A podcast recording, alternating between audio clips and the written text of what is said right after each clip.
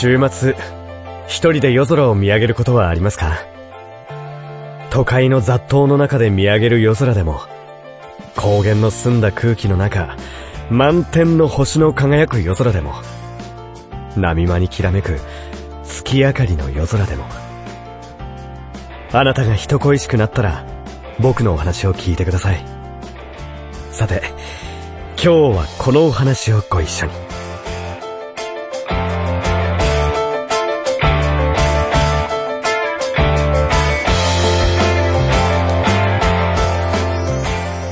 ずね色。琴の葉音の葉。この番組は株式会社アルファの制作でお送りします。オリジナル短編小説を心を込めて朗読いたします。朗読何人5分で聞けるオリジナルストーリー。各週木曜日ポッドキャストで配信中。ゆっくりと想像するひととき。いかがですか ?Try to the next stage. アルファ。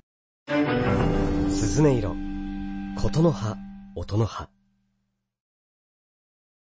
彼が、私と知って、ことに及んでいるとは思えない。だから心がつきっといたんだ。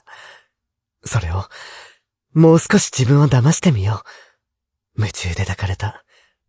翻弄されて、まるで自分のことのように思えないほど泣かされた。ぐったりと、いつの間にかまどろんでいると、ぎしっとベッドがきしんで、目が覚めた。それは、ちょうど彼がそっと部屋を出て行こうとしていた時だった。なかなか部屋に戻ってこない。今頃、後悔しているのかもしれない。今まで私のような女と付き合ってこなかったことも承知しているから、面と向かって苦い顔をされたくなかった。急いで洋服を着た。震える手でボタンを止めて髪の毛を整える。バッグを探して部屋を出ようとした時に、彼がドアを開けた。心臓がギュッと苦しくなることを悟られないように必死に言葉にする。じゃあ帰るね。今日はありがとう。彼の横を通り過ぎて行こうとすると、止まっていけよ。と、思ってもいないことを言った。言ったそばから、彼は後悔して舌打ちしてる。私は、本当は心臓をわしづかみされるほど苦しいのに、もう一度だけ、と神様に願って、くすっと無理に笑った。でもこのままじゃ明日出勤できないから。じゃあね。と玄関へ向かう。膝がガクガクと震えていることに気づかれていないようにと願いながら。次の日、彼は出社時間ギリギリに部屋に入ってきた。私と会いたくなかったのだろう。珍しいですね。カジさんがギリギリに来るなんて。昨日は結構飲んでましたもんね。と、後輩の山根くんが彼に声をかけていた。そのまま数日が経ったけど、当然、彼からは何も言ってこなかった。大丈夫。このまま終わらせられる。私が何もなかったような態度を取り続ければ、あの日のことを否定されずに、私にとって幸せな出来事として、いい思い出に残せると思っていた。彼と二人きりにならないようにと注意して、一ヶ月が過ぎた頃、新しいプロジェクトが準備段階に入り、企画会議が少し長引いて、あいにく帰る頃には彼と二人きりになっていた。気まずい空気が流れ、なんとかごまかして帰ろうとすると、彼が言った。今日どう？うちに来ないか？私は、自分の目が泳いでいることに気づいて目を伏せた。何か理由をつけて断らないと、あなたが傷つくのよ。それなのに、実際自分の口から出た言葉に、呆れた。いいんですか？言った瞬間、彼に腕を掴まれた。私はハッとして彼の手を振りほどいた。だって、ここは会社よ。どんな噂が立つか。ダメよ。彼は、泣き笑いのような顔をして、強引に私と手を繋いだ。それが、何かの始まりになるのか、終わりになるのか、その先が怖いと思うよりも、もう走り出してしまった彼との関係は、行き着くところまで行かないと終わらないと、私は覚悟していたんだと思う。そうやって、私と彼の同居は始まった。さっきまで彼に激しく抱かれていた。ああ、早くベッドを出なければ、私と一緒のベッドでは寝ることもできないだろう。それでも、少しだけ彼との余韻を感じていたい。ひんやりとした寝室のせいではない。心が冷えていくことを彼に気づかれないように、ベッドを抜け出した。じゃあね、おやすみ。と、軽くキスをしてドアを閉めると、涙が溢れた。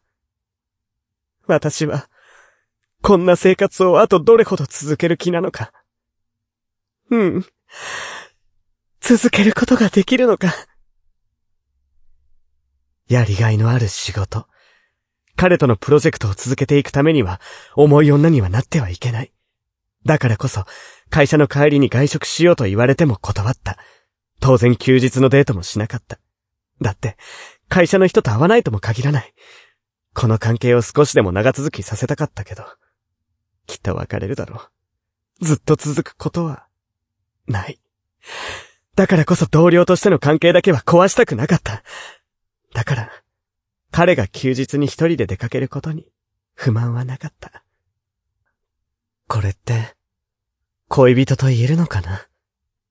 言えないよね。体だけの関係じゃない。いいの？マイ。わかってる。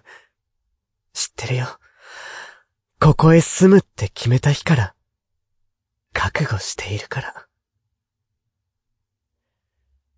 休日の昼過ぎ、彼が出かけた後、明日からのおかずの準備のための買い出しに行って戻ると、もう夕方だった。今日は遅くなると言っていたから、明日からの作り置きの惣菜の準備を始めた。そうして、最後のおかずをコトコトと味をなじませるように弱火で煮込んでいる鍋を、ぼんやり眺めていると、さっき出かけるときに何か言いたそうだった彼のことを思い出す。あれは、もう、終わりにしようと言いたかったんじゃないだろうか。本当は、普通の恋人同士のように彼と休日を過ごしてみたい。会社の帰りに寄り道をして、今評判になっているワインバーに寄ってかない？なんて言ってみたい。でも、彼との終わりを思うと、尻込みをしていた。当然彼だって恋人と行ってみたいところがあるはずだ。そんな楽しい時間を奪っているのは、私だ。早いとこ私と別れてしまえば、新しい恋人ができるはずで、その先は楽しい生活が待っているはずだ。そこまで考え出すと、いても立ってもいられなくなった。これは、ただのエゴよね。きっと、私と体の関係を作ってしまったことで、同じ会社の、同じチームの人間だったことで、言えなくなっているんだ。それに気づかないふりをしてもう少し、もう少しと私はまとわりついていた。いつの間にか、キッチンの床に座り込んで、泣いていた。どのくらい経ったのだろう。ドア本が鳴った。慌ててにっこりと作り笑いで玄関のドアを開ける。ふーっと、なぜか彼がため息つきながら、黙ってリビングに入っていく。キッチンの惣菜たちに目を留めて、いつものように、彼が言った。俺の弁当は？私も、いつものように苦しい言い訳を口に出す。ダメよ。あなたは独身よ。会社で変な噂が立ってしまうわ。私は、重い空気を変えるように明るい声で尋ねた。ねえ、お酒飲んでお腹いっぱい？それとも、お茶漬けでも食べる？彼が、ぐっと唇を噛むようにして睨んでいる。そうして、彼は無理やり私の腕を掴んでベッドへ誘う。そう。いつもなら。それが、今彼は視線をそらし。そうだな。シャワーを浴びるよ。と。パタンと、リビングの扉を、閉めた。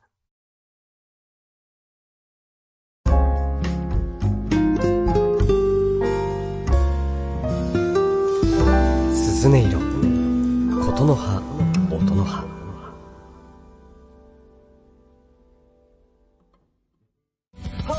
世の中、右を向いても左を見ても、チャチャを入れたいことばかり。あんなことやこんなこと、神羅万象エトセトラ。正義のヒーローから近所のおばちゃんまで、ありとあらゆるパラドックスにチャチャを入れまくる、辛口トーク番組、チャチャ入れおじさん。各週金曜日、ポッドキャストにて配信中。Try to the next stage. Alpha. もう限界だ。きっと。私は捨てられる。でもその言葉だけは聞きたくない。慌てて部屋に戻り、少ない荷物をまとめて、以前から用意していた手紙をリビングのテーブルに置いて部屋を出た。震える手でエレベーターのボタンを押し、1階に着いたエレベーターのドアが開ききらないうちに乱暴に出て、ぶつかった腕の痛みで思わず涙が出た。そう。この涙は痛いからで、悲しいからではない。バカな言い訳をしながら表通りでタクシーを拾い、契約を解除していない元のアパートの住所を運転手に告げた。俺は、思いっきりシャワーのレバーを上げる。泣きそうになっている自分の顔に厚めのシャワーを浴びせ、さっきの前の話を思い出していた。ダメよ。あなたは独身よ。会社で変な噂が立ってしまうわ。って、なんだよそれ。噂が立ってもいいじゃないか。どうせ結婚するんだから。結婚？誰と俺はハッとした。何考えてるんだ？俺。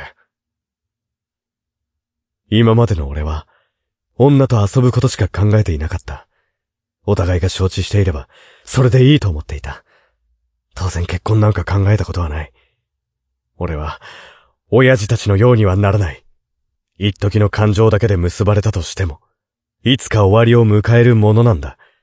だからこそ、付き合うことの先に、結婚というゴールがあるなんて、想像もできなかった。と、声が出てしまって思わず口に手を当てた。急いで浴室を出た。舞結婚しよう濡れたままリビングのドアを開けたが、そこには舞はいなかった。慌てて舞の使っている部屋のドアノブに手をかけて、躊躇した。もしかして、もう一度ドアノブをぎゅっと握って、ドアを開ける。舞はいなかった。その後、自分がどうやって眠りについたのか思い出せなかったが、目を覚ますと、パジャマまできちんと着ていた。そうだよ。これでよかったんだ。俺は大丈夫。あ、何が大丈夫なんだよ。とにかく舞が。うん。舞も今の関係をリセットしたかったんだから。今日からは同僚に戻ってやっていこう。ぐずぐずとしていた毛布をパッと払って、出勤の準備を始めた。準備を終えて、冷蔵庫から野菜ジュースを取り出しリビングへ戻り、テーブルの封筒に気づいた。その封筒を手に取り、一度野菜ジュースを飲んでから、封を開けた。ごめんなさい。あなたの恋人になることなんてできないことは、最初から分かっていたのに。どうしても、ほんの少しでも、あなたとの時間が欲しかった。あなたとの思い出が欲しかった。この半年、あなたにとっては無駄な時間を送らせてしまいました。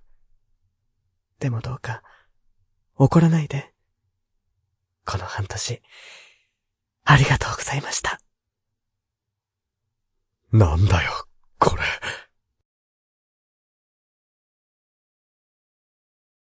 今日、彼は会社に遅刻してやってきた。青ざめた顔で自分のデスクにカバンを置いて上司に謝罪して席に座った。それからはパソコンの画面を睨むように仕事を開始した。そして今取り掛かっているプロジェクトの仕事をいつも以上の情熱を傾けてこなしていった。残業も多く、休日出勤もしているようだ。しているようだというのは、私はあれからすぐに担当を変えられた。変えられたというのはおかしいのだろう。新しいプロジェクトのリーダーに抜擢された。カジが、君がいいって推薦してきたんだ。君が抜けたら家事も大変だろうに。それでも、これは君のチャンスだからってさ。頑張れよ。何かあったら、行ってこい。そう上司に葉っぱをかけられて、その準備段階に忙しくしていたが、あの後、一度だけ彼とエレベーターで二人きりになったことがあった。悪かったな。これからは、いい奴と巡り会えるように、祈ってるよ。ひょうひょうとそう言って、エレベーターを出て行った。ねえ、私の返事は聞かないでいいの？私の返事なんか、関係ないよね。何言ってるんだろう、私。苦笑いしたはずなのに、気づいたら泣いていた。これで、本当に終わったんだ。そうだよね。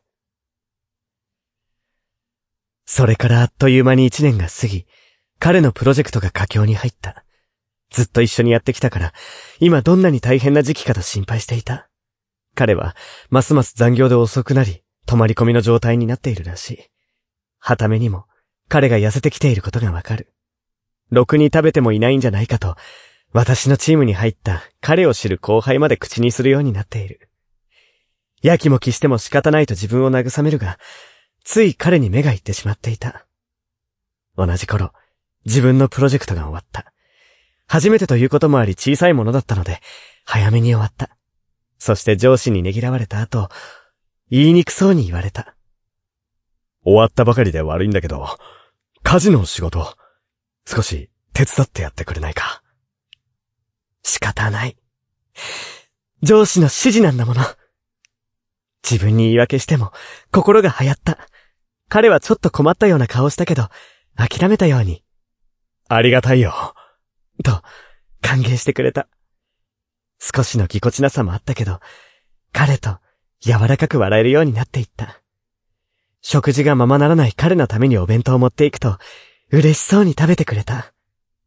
特別、噂にもならないね。なんて苦笑いされたりして、こちらが顔をあからめたりしながら、それから2ヶ月、残業も休日出勤もこなし、なんとかプロジェクトは終了した。無事成功して、チームのみんなで打ち上げ。二次会、三次会と雪崩を打ったのもデジャブだ。気づくと、帰りのタクシーには彼と二人。今回も彼はしたたかに寄っている。マンションに到着しても、眠ってしまった彼はなかなか降りようとせずに、運転手さんに申し訳ないので、また私も降りる羽目になった。それが、彼はタクシーを降りると私の手を握り、マンションへと歩き出した。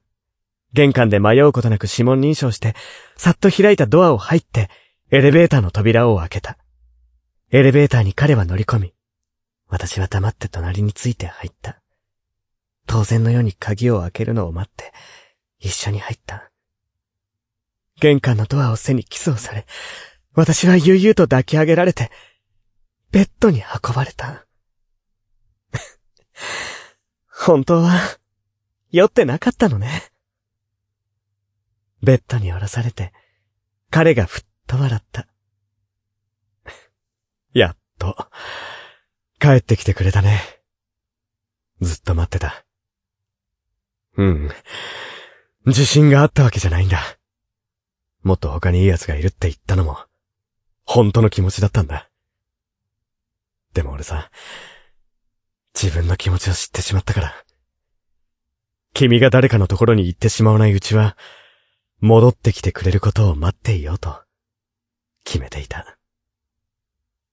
そう言うと、優しく、キスをしてくれた。甘い、甘いキス。愛してる。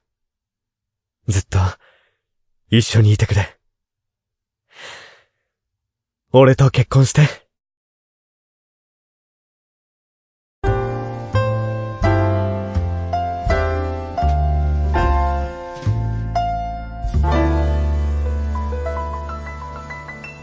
鈴音色、琴の葉、音の葉。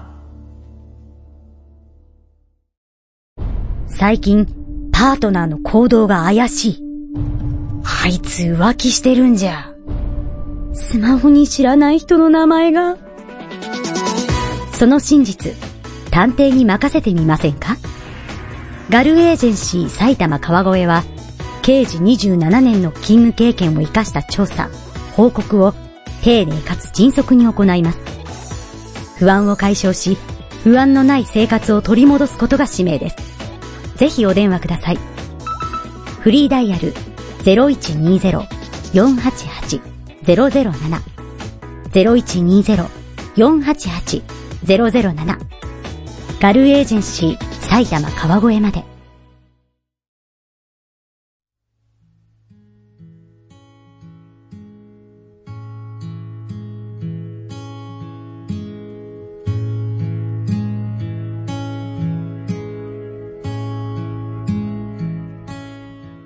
ありふれた恋。乾いた心は君を求めた。第2回。お聞きいただきました。いかがでしたでしょうか？番組公式サイトのメールフォームから感想などお便りお待ちしております。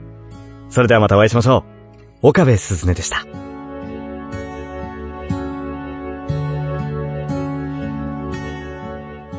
この番組は株式会社アルファの制作でお送りしました。